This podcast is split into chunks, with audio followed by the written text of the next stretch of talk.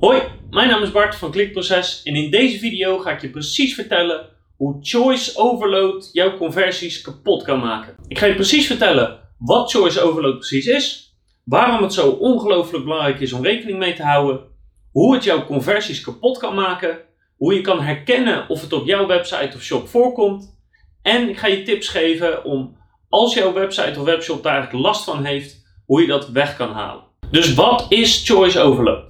Choice overload is een bewust en onbewust proces waarbij mensen moeite hebben om een keuze te maken wanneer ze geconfronteerd worden met heel veel opties binnen die keuze. Het is best wel nauw gelinkt met information paralysis of information overload. Dus simpel gezegd, als mensen een beslissing moeten maken, dan is het doorgaans het geval dat wanneer er meer opties gepresenteerd worden, het steeds moeilijker wordt om een keuze te maken. En dat het dus steeds waarschijnlijker wordt dat er geen beslissing wordt genomen. En hoe meer de keuzes op elkaar lijken, hoe dramatischer dit effect wordt. En dat is op zich niet gek, want op het moment dat je veel keuzes hebt, maar je kan een duidelijk onderscheid tussen die keuzes maken, dan kan je snel keuzes laten afvallen en dan hou je altijd maar een paar opties over om uit te kiezen. Maar hoe meer die opties op elkaar lijken, hoe moeilijker het verschil wordt te zien, dus hoe moeilijker het wordt om er één specifiek te kiezen. En doorgaans is dit effect ook veel sterker wanneer de kennis over het onderwerp veel minder is. Dus hoe minder je weet over een onderwerp en hoe meer opties je hebt om uit te kiezen en hoe meer die opties op elkaar lijken, hoe moeilijker het wordt. Mensen zien door de bomen het bos niet meer en hoe minder groot de kans is dat er ook iets daadwerkelijk wordt beslist. En zelfs in het dierenrijk kan je eigenlijk zien dat dieren hier gebruik van maken. Een heel mooi voorbeeld daarvan is bijvoorbeeld een school met vissen. Wanneer er een roofdier aankomt, zorgen die vissen ervoor dat ze bij elkaar blijven. En dan wordt het steeds moeilijker voor een roofdier om één specifieke vis eruit te pakken en te proberen die te grijpen. Omdat het eigenlijk als één geheel of één groot blok lijkt en het roofdier moeite heeft om er één specifieke optie uit te kiezen. Dat is eigenlijk hetzelfde wat gebeurt bij mensen. Er zijn heel veel opties, dat is al een probleem. Dan lijken die opties ook nog bij elkaar, dan wordt het probleem erger. En als je dan ook nog niet zo goed weet waar je het over hebt, dan is het helemaal moeilijk om iets te beslissen. Maar choice overload is niet altijd een probleem. Niet als je automatisch of veel opties hebt, of opties die op elkaar lijken, of als je niet zoveel van af weet, treedt dit effect op. Het treedt namelijk niet op wanneer je eigenlijk al vooraf of heel snel na het zien van de opties al een hele sterke voorkeur hebt voor een van die opties. En de reden voor een specifieke optie hoeft helemaal niet rationeel te zijn. Het kan van alles zijn. Het kan zijn omdat hij gewoon als eerste uh, werd gepresenteerd, omdat het de enige is die je hebt onthouden, omdat hij er het leukste uitzag. Maakt niet uit waarom. Als je eenmaal een voorkeur hebt, dan is de kans op choice overload veel kleiner. En sterker nog, het kan zelfs zo zijn dat je zo'n sterke voorkeur hebt voor één optie, dat dat eigenlijk de status quo wordt, dat wordt de norm. En dan treedt eigenlijk de status quo bias op, namelijk die keuze is de norm en alle andere keuzes moeten daar wel heel erg sterk gaan tegen vechten. Ondanks het feit dat die eerste optie waar je de voorkeur hebt ontwikkeld misschien helemaal niet de juiste voor je is. Daarmee geldt dus eigenlijk automatisch ook dat als je veel keuzes hebt, dan mag er niet één extreem opvallen, want dan gaat eigenlijk automatisch je voorkeur daarheen.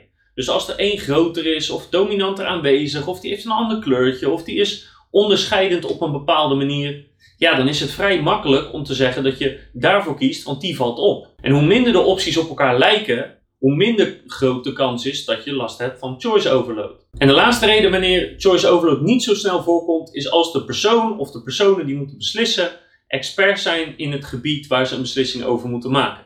Want hoe meer kennis ze hebben, hoe groter de kans is dat ze eigenlijk vrij makkelijk kunnen kiezen, omdat ze precies weten wat ze zoeken. Dus het effect is sterk als je veel opties hebt die heel erg op elkaar lijken en jij bent niet zo vakkundig in hetgeen waar je een beslissing over moet nemen.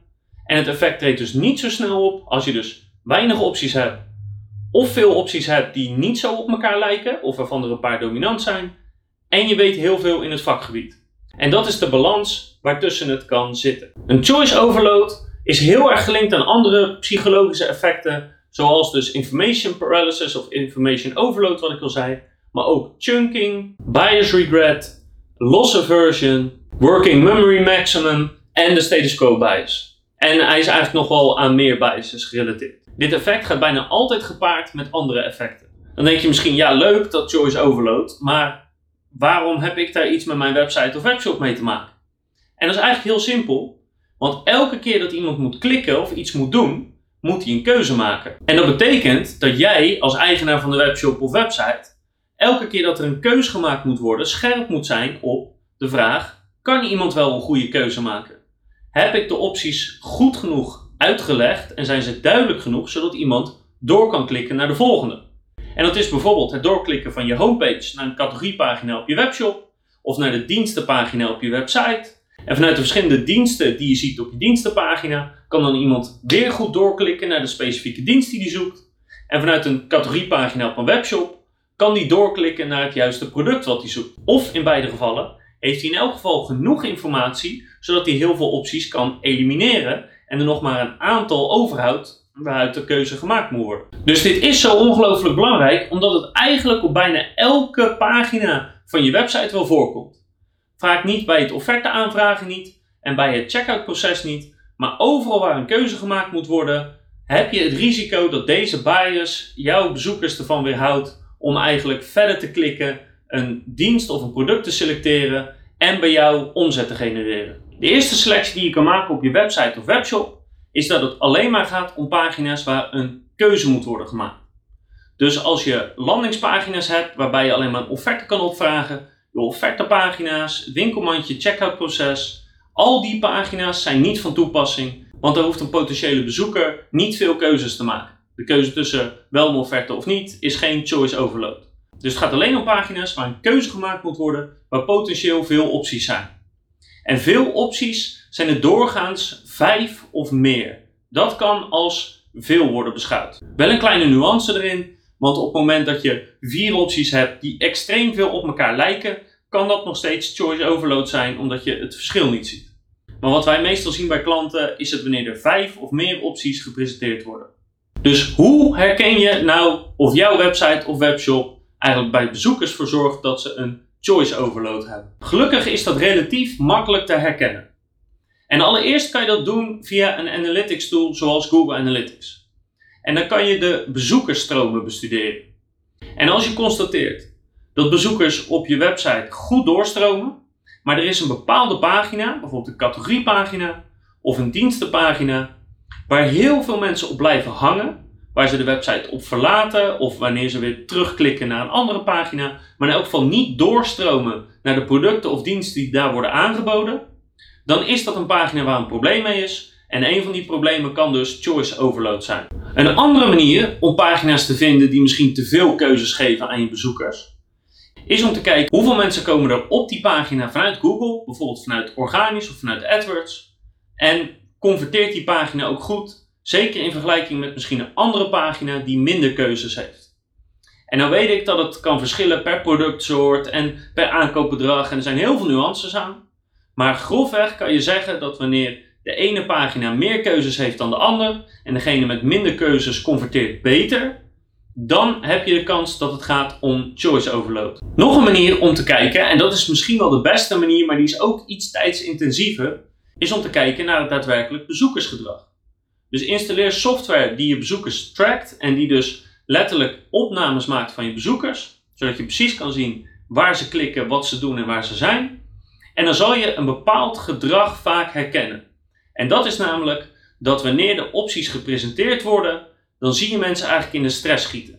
Dan zie je bijvoorbeeld een bezoeker meerdere keren over alle producten heen gaan met zijn muis. Wat een teken is dat hij niet goed kan vinden wat hij zoekt of dat hij niet goed snapt wat het verschil is. Vaak zie je daarnaast ook extreem scrollgedrag van boven naar beneden en weer heen en weer, omdat hij nog blijkbaar niet kan vinden wat hij zoekt. Ook kan je het zien als ze de filters willen gebruiken en die veelvuldig uh, leeggooien en weer opnieuw aanklikken en weer leeggooien.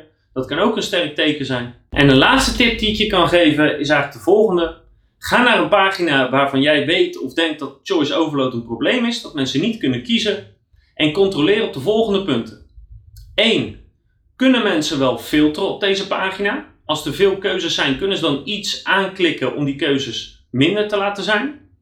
Hebben ze al alle cruciale informatie op deze pagina om een keuze te kunnen maken? Denk bijvoorbeeld aan prijzen. Vaak spelen maten een rol. Maar het kan ook gaan om verschillende opties die bij een keuze horen. Zorg ervoor dat er geen vakjargon in staat, want dat is iets wat mensen helemaal niet begrijpen. En daardoor zijn de keuzes voor hun allemaal hetzelfde, want ze snappen ze allemaal niet. En zorg er in elk geval voor dat er bij elke optie cruciale informatie al vermeld is. Want die cruciale informatie stelt mensen in staat om een keuze te maken uit die verschillende opties. Daardoor lijken de opties niet meer op elkaar, maar zijn ze verschillend. En dat geldt dus ook zeker voor je foto's. Zorg ervoor dat ze duidelijk andere foto's hebben. En zelfs als je iets relatief eenvoudigs als een schroefje of een bepaald montageonderdeel verkoopt, dan zit er altijd een verschil in, meestal in de maatvoering. Dus zorg dat je die verschillen, dus de basis waarop mensen moeten kiezen, dat je die duidelijk naar voren brengt. Een ander punt waar dit veel voorkomt is in de navigatie. Namelijk als je heel veel navigatiemogelijkheden biedt, dan is het moeilijk om nog het onderscheid tussen die verschillende opties te bepalen. Dus in sommige gevallen kan je beter één of twee stappen toevoegen aan de navigatie, zodat je minder opties per keer hebt en dat het duidelijker wordt voor een bezoeker. En het magische getal is al bijna altijd een oneven getal van 3, 5 of 7. En in een andere video zal ik uitleggen waarom dat zo is, maar dat zijn de beste getallen waar mensen mee kunnen werken en een beslissing uit kunnen maken. En heel veel mensen zeggen dat het slim is om de opties meteen te geven, want mensen moeten zo min mogelijk kliks doen. En dat is absoluut niet waar. Mensen moeten een duidelijke keuze kunnen maken, gecombineerd met zo min mogelijk kliks. En dat kan betekenen dat je navigatie dus bestaat uit een laag extra, omdat dat het makkelijker maakt voor mensen om een klik te doen naar een bepaalde bestemming. En een voorbeeld hiervan kan je heel erg goed zien bij het menu van bol.com. Die hebben ongelooflijk veel producten, misschien wel het meeste producten van alle webshops in Nederland. En toch zal je zien dat hun eerste menu, waar iemand uit moet kiezen, relatief eenvoudig is. Zodat ze de bezoeker helpen om alvast de goede kant op te gaan. Die bezoeker krijgt daardoor wat vertrouwen in van hé, hey, ik ga wel vinden wat ik zoek. En een aantal opties is beperkt, dus iedereen komt er eigenlijk wel uit, want het onderscheid tussen deze categorieën is heel duidelijk. En op die manier helpen ze de bezoeker om verder te gaan in het proces. Ze hadden natuurlijk ook veel meer opties meteen kunnen geven, maar dit is een goed voorbeeld van waarom ze dat niet doen, om iemand niet te overweldigen met keuzes, waardoor die niet kiest. Dus als regel kan je houden, hou het aantal keuzes tot maximaal 7 en als er een achtste keuze bij komt, deel het dan weer op. Voeg dan een extra stap in, zodat mensen niet uit te veel dingen hoeven te kiezen. En doorgaans hoe minder opties er zijn, hoe groter de kans is dat die opties wel duidelijk onderscheidend van elkaar zijn. En denk daarbij dus bij elke keuze na wat is het onderscheidend vermogen van de ene keuze of de andere keuze? Waarom klikt iemand op deze en waarom klikt iemand op die andere? En dat getal 7 is niet per se heilig, maar hou dat een beetje als richtlijn aan. Als je rond de 7 keuzes begint te komen, dan wordt het op een gegeven moment te veel en dan moet je het weer gaan opdelen in wat nieuws. Daarbij natuurlijk in gedachten dat hoe makkelijker het onderscheid te maken is in die keuzes, hoe meer keuzes je eigenlijk kan hebben.